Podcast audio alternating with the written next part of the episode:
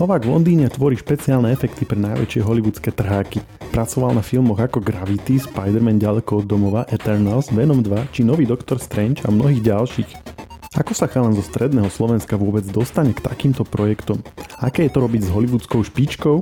Pozná dej filmov ešte predtým, ako sa natočia? A ako vidí budúcnosť počítačovej grafiky vo filmoch? Budeme o pár rokov ešte vôbec potrebovať hercov? O tom a mnohom ďalšom sa rozprávam v špeciálnom dieli podcastu SHARE s počítačovým grafikom a animátorom Jurajom Zubáňom. Ja som Maroš Žovčín.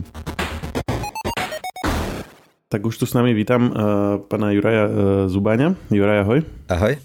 Ty si pracoval na rôznych známych filmoch a ja som sa obzvlášť aj na túto časť nášho podcastu tešil, lebo viacero z nich som videl a vlastne aj recenzoval, aj sme sa o nich bavili v inej z našich epizód. Uh, napríklad nový Spider-Man, ten predošlý Ďaleko od domova, uh, Eternals, takisto Venom, Venom dva. A ty si teda robil čo konkrétne na nich? Viem, že, viem, že sú to počítačové efekty, ale skús to tak vysvetliť uh, nejak uh, jednoduchšie, že, že čo bola tvoja úloha? Naša firma, my sme akoby subdodávateľia, sme najatí v rámci predprodukcie hlavne. Čiže e, proces tvorby efektov zahrania viacero, viacero častí. A moja úloha v podstate je v prvej fáze, keď sa film iba pripravuje, alebo počas natáčania a vlastne pripraviť prvú verziu, ako, ako bude vyzerať efekt. Aby, aby potom počas natáčania mohli ušetriť peniaze v podstate. Aby vedeli presne, čo sa bude točiť, ako sa bude točiť, kde bude efekt, kde budú, kde budú postavy, kde budú herci. Takže v prvej fáze vlastne čo robím je previzualizácia. Čiže my vizualizujeme časti scén, celé sekvencie a dodávame režisérovi prvý náhľad, ako bude vlastne film vyzerať. Previzualizácia sa to volá?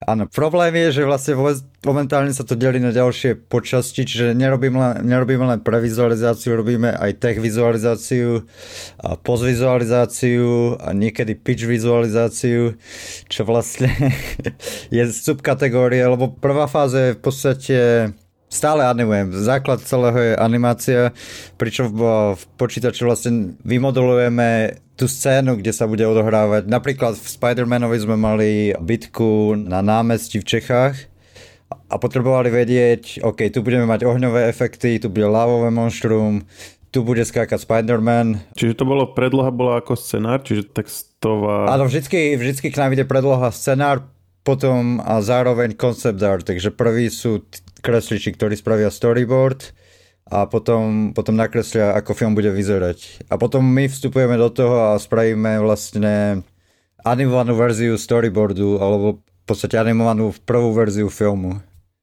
kde vlastne dávame režisérovi možnosti, takto scéna môže vyzerať takto, takto scéna môže vyzerať takto. Čiže aj tie veci, čo potom budú hrané, tak vy ich ale najskôr zanimujete, že tuto je Spider-Man a tak? Áno, máme dokonca kopie modelov, takže máme hercov, jednak jednej sa na... spraví model herca a potom sa animuje rovno s postavami.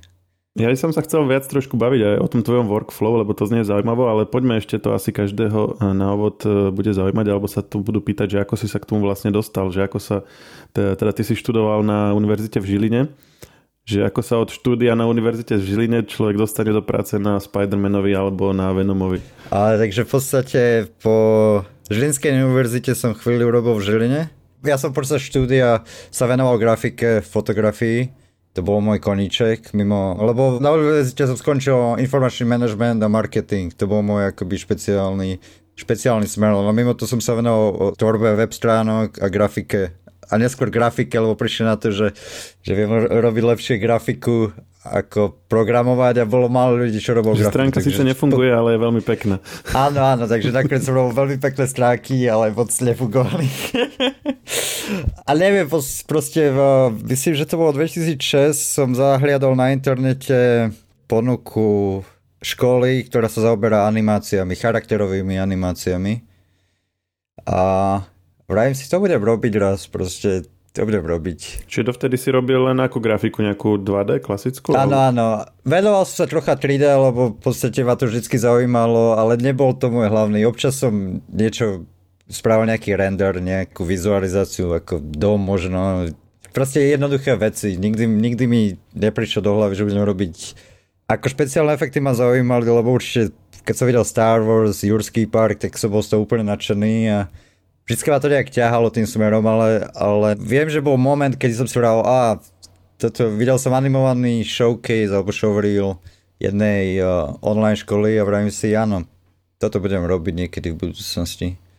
Takže to bol nejaký prvý impuls a v podstate rok som robil vlastne v Žiline a potom som sa skúsil prihlásiť na tú školu, no a povedali áno, príjmame. Takže som robil, vlastne škola sa volá Animation Mentor, je v San Francisco, Kalifornii a bola založená ľuďmi z Pixaru a bol to osemnásťmesačný program, kde vlastne každá trieda trvala tri mesiace a bolo to intenzívne, takže robilo sa to online. Bola to akoby prvá forma vôbec online štúdia, lebo dvetisícdeväť nikto vôbec robiť školu online, to, to, to nemôže fungovať. To je... Celých osemnásť mesiacov si, si absolvoval, hej? Áno, a potom som, potom som ale išiel do Ameriky vlastne, mali oficiálne ukončenie a ceremoniu a vlastne výsledok z tej školy bol ukážka prác.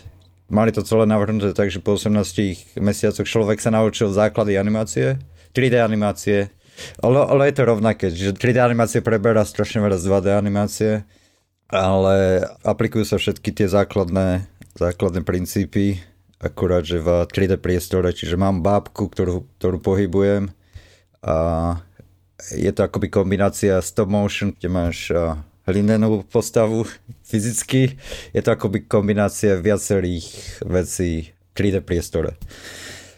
A vlastne po skončení som hneď dostal ponuku, vďaka tomu, že som mal ukážku prác dvetisícjedenásť, v podstate nikto netušil, nemal nikto poriadne ukážky prác, takže v pra- išiel som rovno do Prahy, som dostal ponuku robiť na večerničku pre deti, najmenší slon na svete. Čiže ty, keď si absolvoval tých osemnásť mesiacov, tak tie práce už boli natoľko kvalitné, že vlastne si sa s tým mohol rovno zamestnať. Kvalitné na tú dobu, myslel som, že sú kvalitné, ale, ale človek musí na sebe stále pracovať, takže animácia je na dlhú dobu. Čiže získať určitú kvalitu, človek stále musí na sebe pracovať. A... Čiže tam si skončil tento kurz, potom si si hľadal prácu a nejak si sa postupne dostal až k tomu štúdiu, kde pracuješ teraz, ktoré je vlastne kontraktorom. Áno, v podstate pre... do dvetisícsedemnásť som robil vo viacerých štúdiách v Prahe, hlavne reklamy, večerničky, krátke filmy nejaké sme robili, a hlavne reklamy. A vlastne som si vy, vybudoval som si ukážku prác, novú, z tých projektov a dvetisícsedemnásť a ja som viackrát bol, existuje totiž v Nemecku, volá sa to ef em iks a to je akoby konferencia pre špeciálne efekty, jedna z najväčších v Európe, špecificky pre špeciálne efekty, takže keď tam človek ide, môže sa rozprávať priamo s ľuďmi, čo naberajú do týchto veľkých firiem. Takže ja, ja som tam bol viackrát, takže dvetisícsedemnásť som Som išiel, akurát bol taký rok, že, že bolo strašne veľa projektov, veľmi veľa projektov, takže oni hľadali veľa ľudí, takže bol veľký dopyt po, po práci, takže v podstate som išiel tam, po mesiaci sa mi ozvali, chcete prísť do Londýna a ja asi áno, takže nevedel som, do čoho idem vôbec a zbadal som sa po týždni a bol som v Londýne. A to už ťa oslovilo to The Third Floor, pre ktorých robíš teraz? Áno, pre tých vlastne robím posledných, posledných päť rokov. Zatiaľ. No a je tento typ kariéry niečo, na čo či už potrebuješ, alebo vieš využiť vysokú školu, alebo je to vec, ktorá sa tak posúva, že musíš si robiť takéto ad hoc kurzy, samoštúdium a tak? To je dosť otázka, lebo po poslednej dobe je veľa dostupných uh, online kurzov. Čo sa stalo za posledné roky? Keď som ja začínal, tak vlastne jediná škola, ktorá, kde sa dalo študovať online animácia, bola... bol Animation Mentor, ale momentálne človek nájde viacero iné školy ako AnimSchool, E-Animate, CGTarian. Čiže existuje viacero online platform, kde človek môže vstúpiť a ich kvalita sa zvýšila. Ako smerujem aj k tomu, že ty si sám povedal, že si neštudoval priamo toto síce na univerzite, ale ako máme, máme ľudí, ktorí na univerzitách proste študujú, alebo teda na strednej škole sa rozhodujú, že či ísť na univerzitu, alebo, alebo sa rovno zamestnať, že aké vlastne to miesto toho vysokoškolského štúdia v, v kariére, ako je tá tvoja, že, že či to vôbec je relevantné ešte tým, že sa vlastne tie procesy tak rýchlo vyvíjajú. Uh, relevantné asi je, ja totiž Ne, neštudoval som túto špecifickú vec a určite z univerzity mám skúsenosti niektoré, ktoré ktoré mi ostali, hlavne znalosť informačných systémov a, a práca s počítačom, programovanie, lebo to využívam aj v dnešnej dobe čiastočne, takže nemôžem povedať, že, že štúdium na univerzite bolo úplne zbytočné, lebo len začať s animáciou, bol by som asi len veľmi špecificky zameraný na určitú špecifickú vec, zatiaľ čo štúdium na univerzite mi dalo troška širší rozhľad a hlavne, hlavne v rámci previzualizácie my robíme viaceré technológie, nie je to len čisto animácií, človek musí mať znalosť kamier, musí mať znalosť e, svetiel a musíme, musíme znalosť, ako fungujú, fungujú napríklad kaskadéri, lebo robíme s kaskadérským oddelením, ako fungujú tí, čo kreslia, takže človek musí vedieť veľa vecí a je to hlavne o riešení problémov, takže prídu, o, chceme natočiť túto scénu, viete nám dať nejaký návrh, ako by sa to reálne dalo, takže človek musí si sadnúť a teraz asi by to šlo takto, nejak takto. Toto je riešenie na, na ten problém. Je to hlavne o riešení problému a nájsť efektívny spôsob a nebáť sa vstúpiť niečím, čo niekedy znie aj, aj divoko, lebo občas, občas sme dali návrhy, ktoré vôbec nečakali a, a nakoniec prešli aj do filmu. Takže je to ťažké, čo sa týka či ísť na univerzitu, alebo nie. Keby som bol predtým, možno by som sa rozhodoval, že skôr nie, ale teraz zase záleží, ak, ak tá univerzita je smerom k animácii. Napríklad tu v zahraničí totiž univerzity sú dosť dobré. Napríklad francúzski animátori, mám pár kolegov, ktorí boli na jednej z najlepších francúzskych škôl a tí proste majú úroveň, tí prišli, prišli do našej firmy a môj supervizor vravel, to čo je? Nečakal, ale on nečakal kvalitu práce, ktorú priniesli. A zároveň univerzita do určitej miery dáva možnosť získať kontakty. Takže určite by som nepodceňoval, ak sú ľudia, ktorí sú v obore. Hlavne animácia, špeciálne efekty sa zdá ako veľké odvetvie, ale v skutočnosti sa to skoro každý pozná. Keď človek ide do inej firmy, ľudia sa tu točia dookola aj tu v zahraničí. V rámci Londýna človek stretá tých istých ľudí a je veľmi, je veľmi normálne, že preskakujú z jednej firmy do druhej a vrátia sa po pár mesiacoch. Takže je tu dosť točenie. Ja som... Ja som hlavne ostal v tejto firme kvôli tomu, že som ešte študoval ďalšie veci mimo a oni mi dali možnosť, dali mi priestor vlastne študovať mimo toho, že som pracoval. Ako tá práca, taká každodenná, prebieha? Skús sa nejak popísať, že robíš domu, alebo chodíš do štúdia, alebo chodíte priamo na ten plác, kde, kde sa natáčajú filmy. Takže pandémia to zmenila, pretože pôvodne, pôvodne keď som na- začal, tak... Uh... Práca sa robila buď v našich kanceláriách, máme office priestor priamo v centre v Sohu, lebo tam je väčšina špeciálnych efektových štúdií v centre Londýna, lebo oni potrebujú vlastne komunikovať. Tí klienti často chodia do postprodukcie, do tej finálnej produkcie, zároveň chodia do našich priestorov vlastne odkomunikovať veci. Predtým sa robilo v kancelárii a potom sme chodili aj do štúdií, lebo klienti, keď si nás najali, chceli mať v rámci tej predprodukcie, mať celý tím akoby v dome in-house, lebo bolo jednoduchšie vlastne odkomunikovať tie... Film, keď sa začína, je tam veľa meetingov, veľa, veľa stretnutí, kde sa riešia najmenšie veci a vlastne my ako previzualizácia dávame často odpovede na otázky, o ktorých netušia, že či budú fungovať, nebudú fungovať. Takže môžu vidieť film predtým, ako vôbec existuje. Takže môžu, môžu potom spraviť rozhodnutie a tu môžeme ušetriť. Napríklad nemusíme postaviť ten stôl tu, lebo nebude vidieť v kamere. Čiže ty, on, najskôr je scenár, potom ako si povedal, ten vlastne nakreslia sa niektoré scény ručne alebo, alebo nejak provizorne. Potom nastupujete vy, ktorí tie scény urobíte teda nejakú základnú prvotnú animáciu. Zároveň ďalšie, ďalšie odvetvia do toho vstupujú, čiže kostýmy, casting. A... Čiže tá prvotná animácia je ešte pred castingom, hej? My spolupracujeme s, aj s tými oddeleniami, lebo, lebo predprodukcia niekedy trvá šesť mesiacov, sedem, kedy začína prvá, prvá vôbec klapka, kedy začnú prvý záber natáčať. Takže my sme v tej fáze akoby, akoby hlavnej, čo neplatí už teraz, lebo robíme aj postvizualizáciu, či keď aj točia, tak nám pošlu zábery, aj tam potom doplňame na prvýkrát akoby prvú verziu špeciálnych efektov, ako budú vyzerať. Lebo potom sa to posiela do postvizualizačného štúdia, keď je film akoby natočený a tam niekedy strávia na jednom zábere tri mesiace, štyri mesiace. Na jednej, akože na jednej scéne, alebo vyslovene, že zábere? Na jednom zábere. A my zatiaľ, čo my dokážeme ten záber vrátiť uh, za deň, dva, a oni si ho môžu potom zastrihnúť do prvého strihu filmu, lebo oni zároveň ako točia, strihajú film, ako bude vyzerať. Aby, aby vedeli, že či majú coverage, to pokrytie, ktoré potrebujú. Teda ale to gro je stále ešte tá predprodukcia, hej? Áno, v rámci gro je predprodukcia. A čiže tam oni vám povedia, že čo chcú, vy to zanimujete a vy im poviete, ako si hovoril, že, že ako by sa to dalo natočiť, vieš podať nejaký príklad, že, že čo si napríklad vymyslel, že ako by sa mohlo natočiť? Alebo teda predstavujem si to správne, že ty vlastne povieš, že tuto bude zelené plátno, lebo toto vieme spraviť počítačom, ale tuto musí vysieť herec.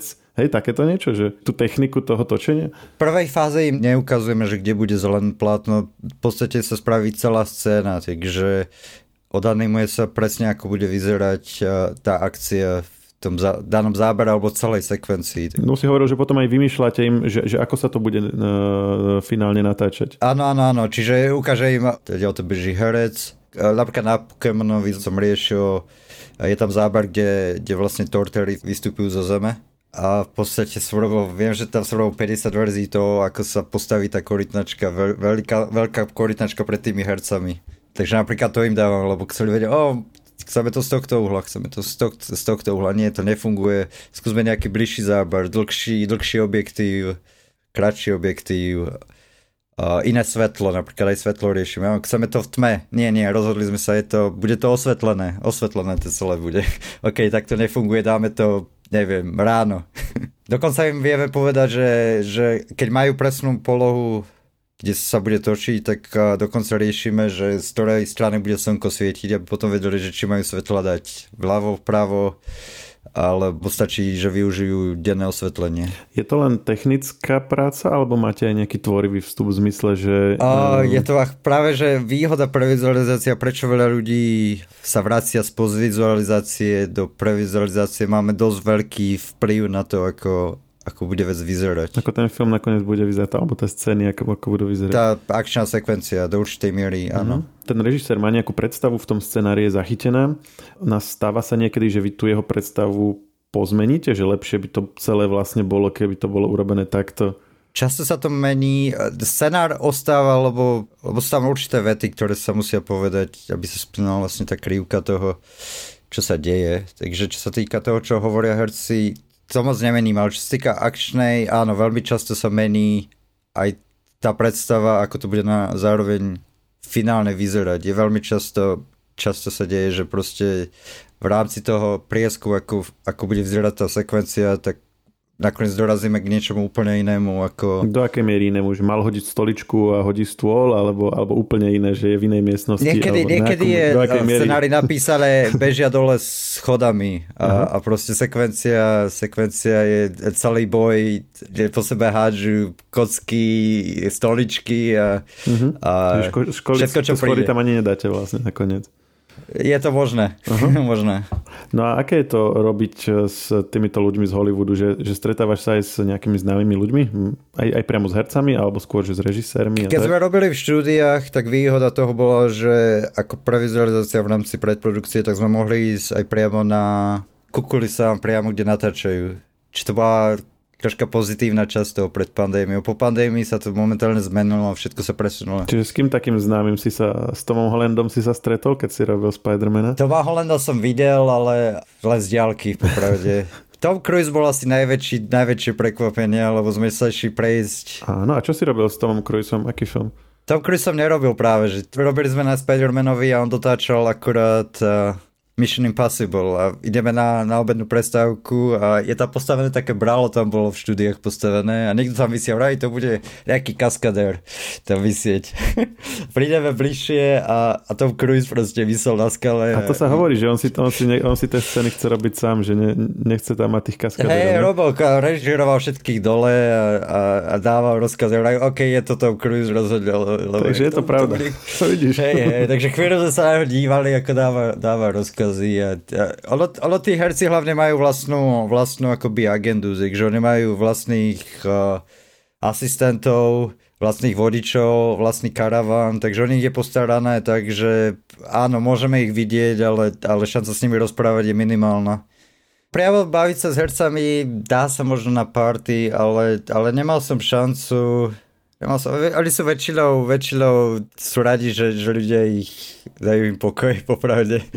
Hlavne z toho dôvodu, že sú slávni a tak ďalej. Takže tam je dosť veľká, veľké tlaky na to, aj držať ich troška osobitné, aj, aj majú špeciálne proste nastavený ten deň uh, oproti nám, kde my vlastne, vtedy sme sedeli v kanceláriách, boli sme akoby na svete, keď, keď napríklad Eternals točili, tak sme mohli ísť priamo na, na set a vidieť, ako herci hrajú dokonca. Čiže Angelinu Jolie napríklad ste tam asi videli. Videl som v podstate všetkých v Eternals, akurát, akurát točili scénu, keď boli v Austrálii zobrať toho jedného známeho, tak akurát sedeli okolo stola. Problém je, že keď pri týchto veľkých produkciách točia nejakú scénu, tak je tam veľmi veľa čakania. Veľmi veľa. Niekedy sa čaká dve hodiny, dokým povedia ďalšiu klapku. A dokým sa nastavia svetla, dokým sa posunú, dokým sa herci posunú, dokým make-up dajú, takže je tam veľa, veľa prestojov. Takže boli sme tam, čakali sme pol hodinu, v podstate sa bavili hore-dole, podali klapku, natočili možno tri vety, zase klapka, pätnásť minút, dvadsať minút, nič. A potom zase natočili kúsok, takže... No a napríklad... Venom dva vyšiel, myslím, minulý rok na jeseň. Uh, to znamená, ty, ak si robil predprodukciu, tak kedy asi si do toho procesu vstupoval ty? Za Venomovi som robil postprodukciu, ale inak sa vstupuje... Teraz je, to funguje tak, že... Doctor Strange môže povedať, lebo Doctor Strange som robil... A robil som previzualizáciu na tom. Na tom, ktorý teraz vyšiel? Hej, na tom som robil asi tri týždne, ma, ma na to dali ako náhradu, potom, potom prehodili jedný projekt. No a ke, kedy si na tom robil? Vyšlo to teraz, pred neviem, mesiacom dvoma, či tak nejak. Hej, hej, myslím, že to bolo dvetisíc, ako vyšli Eternals, čiže teraz je dvetisícdvadsať v októbri a uzavreli na tom previzualizáciu dvetisícdvadsaťjeden na marci, bola uzavretá previzualizácia, mám pocit. Potom sa robia, robia postprodukcie, takže robia sa špeciálne efekty, to trvá väčšinou teraz rok, tým, že sa to posiela do viacerých štúdií. Takže oni akoby schváľujú sekvencie, ktoré, ktoré majú natočiť, ale počas toho, ako natáčajú nejakú sekvenciu, tak sa pripravujú ďalšie. Znamená to, že ty si dvetisícdvadsať už vedel, že ako Doctor Strange, ako, ako bude končiť dvojka? Áno, áno. Ja som napríklad na Spidermanovi som vedel, že... Spoiler alert. Som vedel, že Downey junior Keď boli Avengers, ten veľký film konečný s Thanosom, že, že pri predstaví, tak to som vedel. A vedel si to skade? Ale keď som robil na Spider-Manovi, lebo Spider-Man sa robil už rok predtým, ako boli Avengers. Je, áno, a, ale tam už bol akože mŕtvý. A... Áno, akože bol už mŕtvý, takže ja som vedel, že bol mŕtvý. To bola prvá vec, čo prišli. A nikomu nepovedzte, že, že je mŕtvý. No vidíš, a, to, a toto som sa chcel opýtať, že ako to oni dokážu uh, dosiahnuť, aby... také veľké množstvo ľudí, ktoré na tom robí, udržalo to tajomstvo, lebo však to sú koľko stovky, ja neviem, možno aj viac, aj ak nie tisíce ľudí, že čo sú do toho zahrnutí. A volá sa to en dé á, Non-Disclosure Agreement. A to si podpisoval, hej? Áno, áno, každý to musí podpísať. Aké sú tam vlastne za... penalizácie, alebo čo by sa, čo by sa stalo, keby si to vyzradil, že zomrie? To neviem, ako určite boli nejaké, nejaké ľudia, čo to prezradili, ale v podstate my, čo robíme, nám to nejak, nejak ma to vôbec ani nevábi ľuďom povedať, že... Hej. A není to tak, že, že máš aj trochu záujem na tom, aby sa to neprezradilo, že tým, že vieš to a, chc- a tešíš sa na to, ako to ľudia zoberú, keď sa to uvede? Človek si musí dávať pozor, že čo hovorí občas, lebo niekedy fakt robíme na projekte a ľudia sú z toho strašne nadšení a zase my im nechceme tiež zobrať to nadšenie, takže... No veď práve, to som, to som myslel, že možno, že vlastne vy to ani nechcete, keď ste do toho zainteresovaní, tak to ani nechcete prezradiť. Zároveň áno, je pravda, že, že tie postihy sú dosť veľké, keď človek, ako fotiť vôbec na, na sete, alebo točiť na kamerou, alebo proste je človek sa vôbec bojí vybrať mobil, keď sme boli v štúdiách, lebo tie postihy sú dosť veľké, ako na to si dávajú pozor, človek musí mať, ak si chce niečo odfotiť, musí prejsť tri štyri schválenia, takže dosť ťažké mať vôbec nejaké dôkazy, že oh, videl som tohto herca, stretol som sa aj, Mo- mohol som, ale, ale nemôžem tak, tak odfotiť nič, takže v rámci štúdie, v štúdie je to dosť prísne, v podstate na vstup človek musí mať kartu, a jednotlivé vlastne tie sety sú uzavreté. Teraz je to asi ešte možno viac po pandémii, lebo tam človek musí mať povolenie, že, že nemá COVID. A... a ešte stále? A momentálne netuším, ale mám pocit, že, že ešte to kontroluje. Už teraz sa to uvoľnilo úplne, ale, ale predtým vlastne, keď sa išlo na set, tak a, nakoniec len supervízory chodili do štúdií a človek musel byť otestovaný, deň predtým mu spravili test a potom, potom mohol ísť až na set. Viem, že kamarát teraz dostal jednu rolu, malú rolu v Marvelke, tak tiež proste mu spravili test. A dokonca dva testy a až potom opustili vôbec, vôbec na, na natáčanie. A hovoril si, že robíš na ďalších projektoch, no, robíš na niečom takom známom, čo môžeme očakávať v najbližších rokoch? Momentálne, čo je veľký trend a, a možno aj mňa to trocha prekvapuje, že veľa produkcií, ktoré sú, prichádzajú momentálne z online streamovacích služieb, takže Netflix, Amazon a Disney začínajú tlačiť veľa ich a, a produktov, ktoré majú na online službách. Takže momentálne najbližší projekt, ktorý mám, robil, robil som a, veľký seriál, ktorý je produkovaný Spielbergom pre Apple Plus, a historický. Aký seriál to je? Zatiaľ neviem, či je oficiálne ohlásený, takže ne, nemôžem. Je to len historický od Spielberga. A potom Netflix, uh, akčný film z Gal Gadot sme pripravovali. Vlastne na tom som bol deväť mesiacov minulý rok. Tiež ešte taký, ktorý nebol ohlásený, hej? Myslím, že už, už, už je akoby jeho meno niekde, v, ale ne, ešte není žiadna ukážka. Mm-hmm. Nič, lebo momentálne mm-hmm. ho natáčajú. Takže momentálne a ty teda už vieš, produkcie. Ako skončí. Skončí, asi hej, rozmýšľam. Mali sme scenár, neviem. Viem, ako sú niektoré sekvencie, viem, ako budú vyzerať. Čo to niek- niekto nakoniec... analyzuje hodinu celý trailer, obrázok po obrázku, aby zistil, že čo sa stane a ty si to videl a už si to aj zabudol. Ja už som to videl aj, aj dvadsať krát niektoré časti, päťdesiat krát. Hlavne to action sekvencie, ako fakt sme navrhli ako action sekvencie a boli z toho tak nadšení, že... že povedali, ok, bude to jednak jedlej. Že zoberú naše zábery a, a prerobia ich v reáli jednak jednej. Čo sme navrhli, hlavne kvôli tomu, že, že tam bolo veľa kaskaderských kúskov, ktoré aj kaskaderi schválili, že budú akoby dobré, tak nakoniec ich natočili vlastne, čo je dosť pozitívne, lebo niekedy sa stane, že vezmú pre vizualizáciu a, a potom nám vrátia zábery, ktoré vôbec, ktoré vôbec neboli v tom, čo sa navrhlo, aj to sa stáva. Že im navrhneme sekvenciu a potom navratia postprodukciu, spraviť ako prvú verziu efektov, už so živými hercami ako živé plejty, kde už sú, kde už máme modelné pozadie a, a je to úplne niečo iné ako to, čo sme im navrhli. A potom, potom len človek sa snaží prísť na to, ako to zachrániť v postprodukcii. A z Marveloviek? Niečo nové? Robil som teraz seriály, ale tie nemôžem. Myslím, že sú ohlásené, ale vôbec netuším... čo je a čo nie je hlásené. Seriály som robil, aj momentálne robím na seriály pre Disney+. Čiže áno, ohlasili to strašne veľa. Až podľa mňa to preháňajú. Mali by radšej robiť menej a kvalitnejšie. A... keď si za päť rokov budeš chcieť sa dostať do univerza Marvel a zistiť, čo všetko si musíš napozerať, aby si pochopil, čo sa v tých štrnástich Avengeroch odohráva, tak to bude riadna makačka. Jak tak, presne, presne. Hlavne, hlavne kopec seriálov. A... troška to preháňa Disney, Disney Plus a... Pravím, že teraz tlačia tie veľké firmy na streamovacie služby, takže bolo veľa projektov len zo streamovacích služieb. Keďže my sme, naša firma je dodávateľ, tak, tak my vlastne robíme pre viaceré produkcie. A ty budeš dobrý adept na túto otázku, že platí tá téza, že do seriálov sa už investuje, pokiaľ ide o efekty a kvalitu spracovania toľko prostriedkov a také úsilie ako do kinofilmov? No to bolo povedzme v deväťdesiatych rokoch, že, že ja myslím, v kinofilmy boli strašne akože drahé produkcie, sú špeciálne efekty a seriály boli také tie jednoduchšie, že to išlo do telky a tak. A, že, a, sa, a sa zdá, že teraz ako keby sa to už tak vyrovnalo. Do určitej miery. Určite filmy majú väčší rozpočet.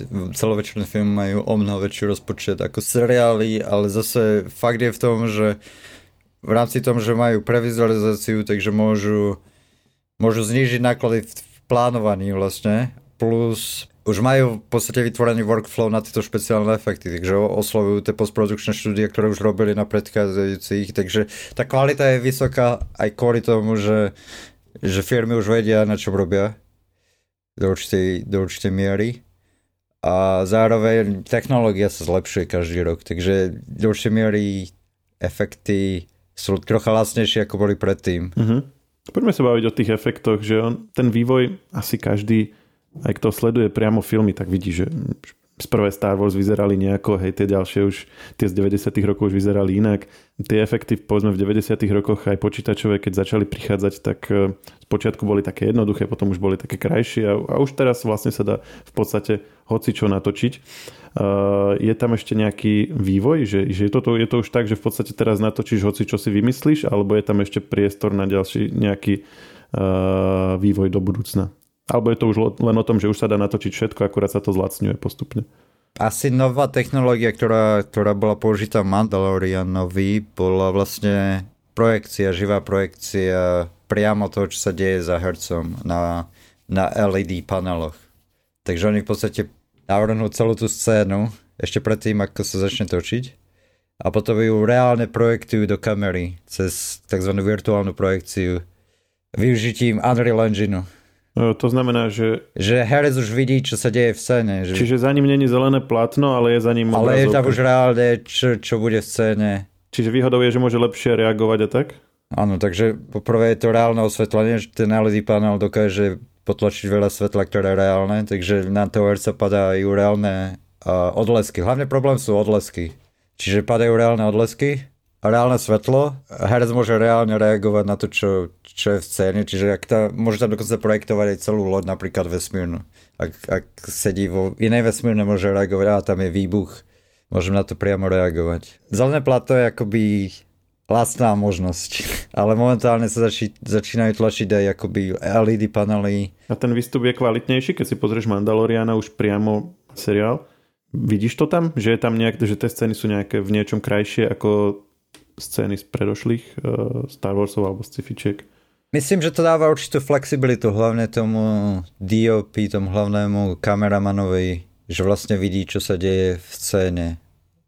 Určite to, určite to zlepšie, zlepšie pocit toho filmu, viac, že viac reálnejší, viac zasedený. Lebo problém je, že, že keď sú modré, modré plátna, tak vlastne tie... tie vracajú späť akoby modré osvetlenie a musia to riešiť v postprodukcii, dofarbovať určité veci. Keď už si spomínal toho Mandaloriana, tam bola aj scéna, kde uh, sa zrazu objavil Luke Skywalker a je to vlastne ten, vyzerá ako ten pôvodný herec, respektíve bol asi počítačovo urobený tak, aby tá jeho tvár bola tvár toho herca, ako vyzeral, keď bol mladý v tých pôvodných Star Wars filmoch. Je toto niečo, kde vidíš nejaký rozvoj, že ono sa to hovorí aj v, aj v kontexte napríklad hoaxov a dezinformácií, že, že to vlastne ten deepfake a že budeme vedieť vlastne vytvárať videá s postavami, ktoré nám niečo povedia a oni to v skutočnosti ani nepovedali, ani tam neboli. Čiže tak, ako ja tam vidím také akože aj negatívne využitie, ale aj pozitívne práve v týchto filmoch.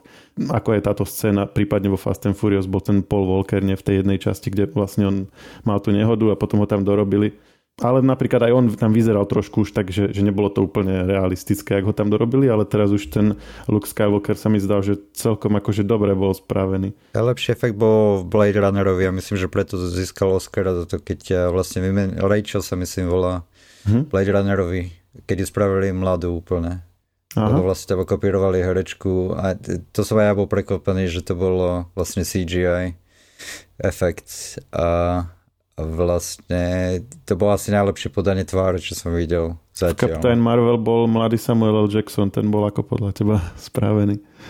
Neviem, tam vždycky sa dá nájsť, hlavne, hlavne problém je troška v oblasti pier a, a očí. Oči už teraz dokáže spraviť reálne, ale stále je to... Taký tam vidíš priestor pre progres, že môže byť, že o pár rokov budú hrať vo filmoch proste herci, čo zomreli, hej, kedysi, alebo to bude vždycky také, že bude to vyzerať skoro realisticky, ale nie sto percent realisticky. Problém realisticky je vlastne ten pohyb, tá animácia, ten, ten samotný herec, samotný herec vlastne má určitý spôsob, ako sa hýbe. Takže otázka je, že či umelá inteligencia neskôr dokáže napodobniť aj túto časť. Ako nejaký jeho svojský spôsob, hej? Spôsob pohybu, ako deepfake, the face uh, dokáže do určitej miery, lebo analyzuje vlastne, vlastne pohyby obrázky hercov. Takže do určitej miery je to, v budúcnosti asi bude kombinácia tri dé animácie s, s deepfakeom, kde vlastne vlastne aj umelá inteligencia bude možno analyzovať. Určite tam priestor. Určite tam priestor, hlavne Ale či budú nahrádzať kompletne, je to možné. Určité tendencie boli v tom, že priniesť hercov, hlavne v poslednej dobe, Luke Skywalker, proste nostalgia, ľudia radí sa vracajú k nostalgickým veciam. Ako pre teba by to bolo v podstate dobré, by si miesto preprodukčných scén by si spravil vlastne už tie finálne, by si tam hodil, pohádzal tváre a nechal by si á í, nech si to dogeneruje a máš hotový film. A herci by mohli zostať doma potom. Je to možné, je to možné, lebo v poslednej dobe sa tlačí dosť Unreal Engine, takže je otázka, že či sa v tom nebudú robiť nakoniec filmy. Lebo aj naša, naša firma vlastne za, využíva mentálne Unreal Engine ako časť, časť workflowu, pracovnej systému. Zatiaľ to bolo použité na niektorých projektov, ak, ak to klient vy, vyžaduje. Primárny program je Maya, ktorý používame. Autodesk Maya. Animačný a všeobecne tri dé modelovací. Ten je štandard vo všetkých, vo všetkých väčších firmách. Aký hardware používaš? Inak to som sa, to som sa chcel ešte opýtať.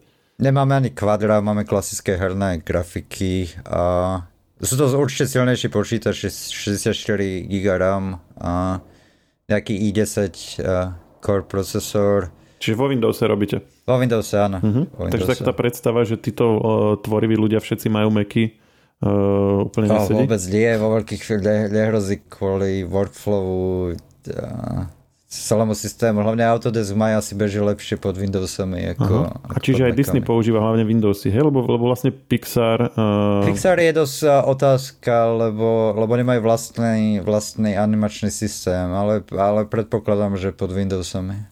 A väčšinou každá firma má vlastný na, nakodený systém. Tá Maya není štandardná úplne Maya, ktorá vychádza čisto z...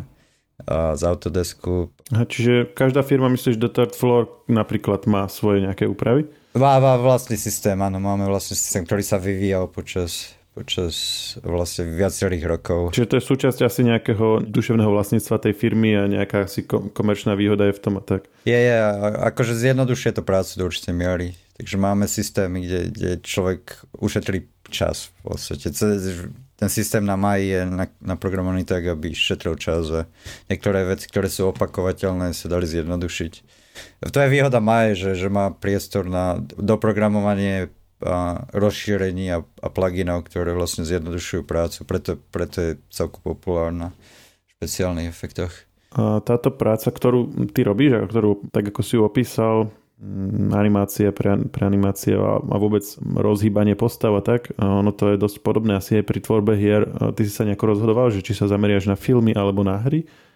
Spočiatku som bol a budem robiť len filmy, len filmy. Takže áno, za, na začiatku som... Moja orientácia bola určite na filmy, ale v poslednej dobe sa to tak... Ten rozdiel je... Ja som aj robil inak na, na Horizon Zero Dawn dva teraz. A rozdiel je v tom skoro nula. Výhoda, výhoda u hier je možno viac kreatívnej slobody, čo som postrehol. Nemajú taký stroj, že kedy to musí byť a nemajú úplnú predstavu, čo chcú, majú predstavu, čo sa má diať v tej scéne, ale, ale akoby dajú voľnú ruku pri návrhu. Bola len požiadavka, že využijeme nejaké ich pluginy a ich a, postavy priamo z hry, aby si to oni potom mohli a, vložiť priamo do ich systému. To bola jediná požiadavka, čo si pamätám. Tak podľa toho ale je práca na hrách lepšia, keď hovoríš, že máš tam viacej slobody. Tak prečo potom si hovoril, že chceš sa venovať najmä filmom? A, lebo človek musí mať rád troška ten stres. Takže... no, to som nečakal. Ale človek nikdy nevie. Niektoré projekty človek vstúpi a vraj to bude najhorší projekt na svete a nakoniec sa to vykluje, že je to najlepší, najlepšie. A čo sa týka z pohľadu previzualizácie alebo práci, čo sa týka, ako film bude vyzerať, to človek nikdy nevie. Môžeme tušiť, niekedy je tušenie, že okej, okay, bude to asi sedem z desať. A je to šesť z desať, alebo proste... alebo to bude deväť z desať a päť z desať. Takže aj keď spravíme dobrú prácu, tak to nezaručuje, že, že ten projekt bude na konci dobrý výsledok. Napríklad... Hey, možno robil... dostanete v recenzii jednu vetu, že, že efekty boli síce dobré, ale inak to stálo za figu. Artemis Fall bol veľmi zaujímavý projekt, ale nakoniec zapadlo hrozne.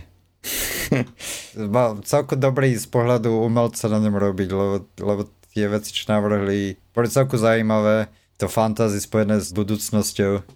Uh, bol zaujímavý koncept, ale nakoniec uh, ten film nevyšiel celku dobre z pohľadu príbehu.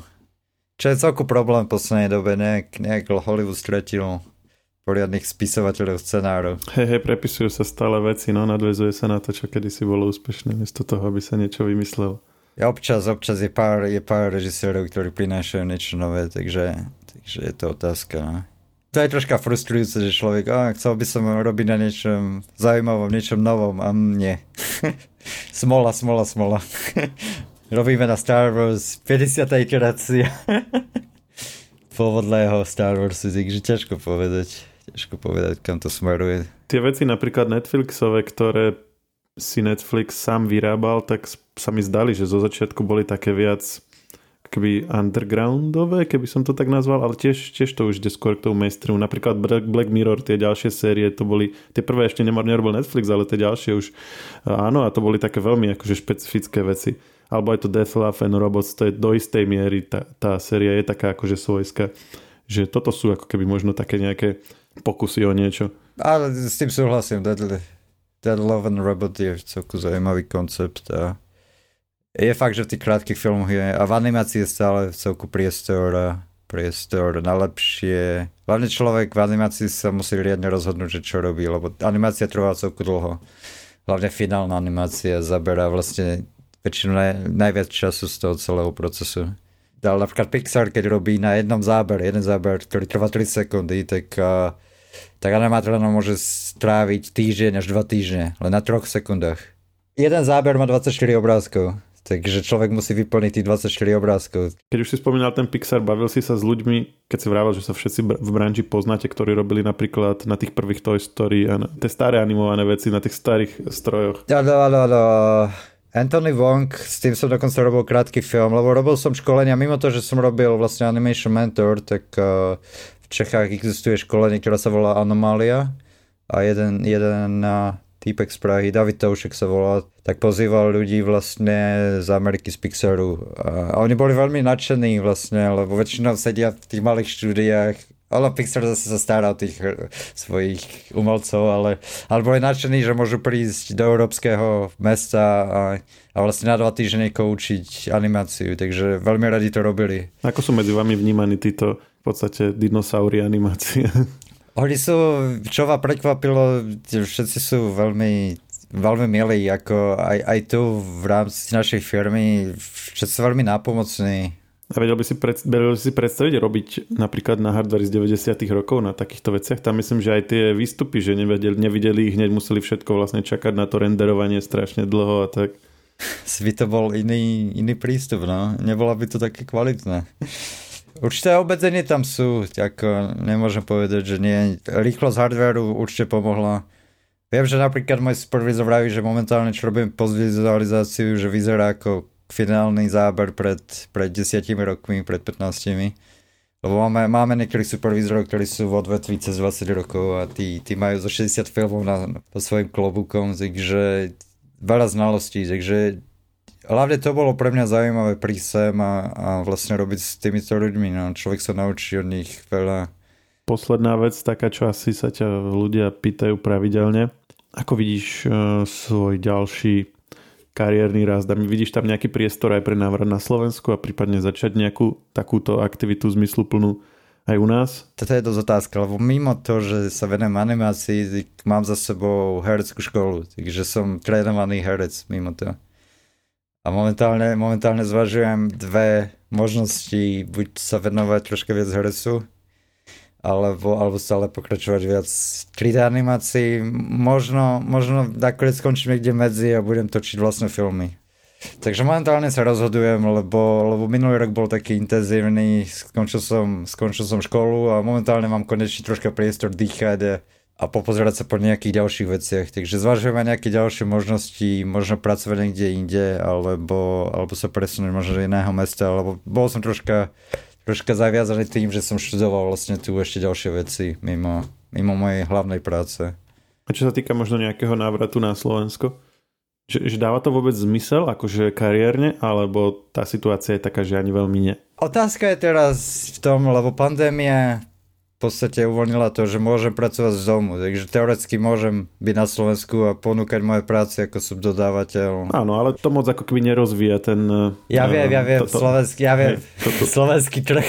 Ten trh, slovenský trh. Neviem, či slovenský trh má v podstate špeciálnu produkciu, to je problém. Ako reklamy určite sú, ale kariérne raz ďalej. K tomu som smeroval, hej, čiže tu sa toho asi veľa nerobí. Momentálne nie. Otázka je, že či slovenský priestor zaujíme zahraničných, zahraničných filmárov. No ale štú, štúdio, ako to, pre ktoré pracuješ teraz, ak by bolo stredoeurópske, tak by napríklad vedelo ponúkať lacnejšie svoje služby, nie? Preto aj takéto biznis modely, povedzme, sa, sa zakladajú v týchto končinách. To je pravda, ale, ale ďalší vlastne dôvod, prečo firma vznikla v Londýne. Moja firma je pôvodne z el ej, takže existencia bola pôvodne v el ej. A moja firma otvorila pobočku vlastne, keď sa robil film Gravity. To bol prvý film, na ktorom robila firma Third Floor v Londýne. A vlastne potom prišli na to, že, že bolo zaujímavé pobočku tu. Hlavne kvôli tomu, že keď sú produkcie točené v, v Londýne, pokryť celý ten, pokryť ten tú požiadavku na tú prácu. S tým, že vlastne oni požadovali, aby tí umelci boli priamo v štúdiách. To bol dôvod. Je pravda, že, že napríklad v Budapešti posielali ľudí na projekt do Budapešte ešte pred pandémiou. Robil, Game of Thrones sa robil v Dubline, takže boli ľudia v Dubline. Čiže není to, není to niečo, čo sa nedieje, že použi- posielajú ľudí, ale, ale mať priamo stanovisko v menšom, možno to je, ale, ale tam je problém s tým, že tu je tá história tých štúdií v, v Londýne. Mhm. Čiže nie je len o to mať tam štúdio, ale o to, čo všetko je na to naviazané. Čo všetko je na to naviazané, že či, či sa točia filmy, či sú tam ľudia, ktorí robia ďalšie veci. Praha je v tom troška výhoda, Budapešť momentálne má v tom. Lebo Budapešť vlastne, tam sa robila celá Dun, Duna, a Blade Runner, Veľ, veľká časť kulis bola postavená tam, takže áno, určite režiséri chodia viac na východ, pretože tu pre nich zaujímavé. Aj Marvelovky boli vlastne natočené v Prahe a v, v Budapešti niektoré scény. Black Widow bola točená v Budapešti v uliciach vlastne. Takže áno, keď využívajú tie dané lokality, tak uh, požadujú, aby umelci boli tam. Preto vravím, že otázka je, že či Slovensko zaujíme zahraničných filmárov, ak, ak áno, tak potom bude prístor určite aj na prácu lokálne. Inak, inak je to potom o otázke robiť ľadialku, čo není, není vôbec uh, v dnešnej dobe problém. Veľa umelcov ani není v Londýne. Čo sa stalo vlastne po pandémii, veľa umelcov sa zobralo a odišlo z Londýna. Mám kopec ľudí, čo sú Španieli, tí robia zo Španielska, Francúzi, z Francúzska, polka týmu, z môjho týmu momentálne není ani, ani v Británii. Ďakujem ti, Juraj, že, že si, si na nás našiel čas. Želám ešte veľa úspechov a možno, že si to aj s tým Slovenskom Sa, sa to vyvinie nejako inak? Uvidíš? Uvidíme, uvidíme, čo sa bude diať, lebo ak, ak, ak bude nejaká, nejaká možnosť robiť efekty na Slovensku, tak určite nepoviem nie. A možno ťa uvidíme aj v nejakej Marvelovke napríklad. Ak moja herecká kariéra niekde postúpi, tak, tak uvidíme. Herec má ešte väčšia divočina ako animácia, popravne. Jak som do toho spadol a jak som si povedal, ok, vydržím a vydržal som, takže... Uh... Ono, ono, ono animátor je herec v podstate, takže... Takže nejdeš úplne do novej veci. Nejdem, nejdem, nejdem. Dobre, ďakujem. Tak pekný zvyšok dňa. A, a podobne. Možno, že sa ešte niekedy spojíme. Čau, čau. Technologický podcast SHARE pripravujú spoločne internetové magazíny Živé bodka es ká a Herná zóna bodka es ká. Podcast SHARE nájdete vo všetkých podcastových aplikáciách vrátane Apple Podcasts, Google Podcasts či Spotify. Nové časti sa objavujú tiež v podcastovom kanáli aktuality bodka es ká. Ak nám chcete niečo odkázať, doplniť nás, alebo sme povedali niečo zlé a chcete nás opraviť, môžete nám napísať na podcasty zavináč žive bodka es ká. Ešte raz podcasty zavináč žive bodka es ká. Všetky maily čítame a na väčšinu sa snažíme aj odpovedať.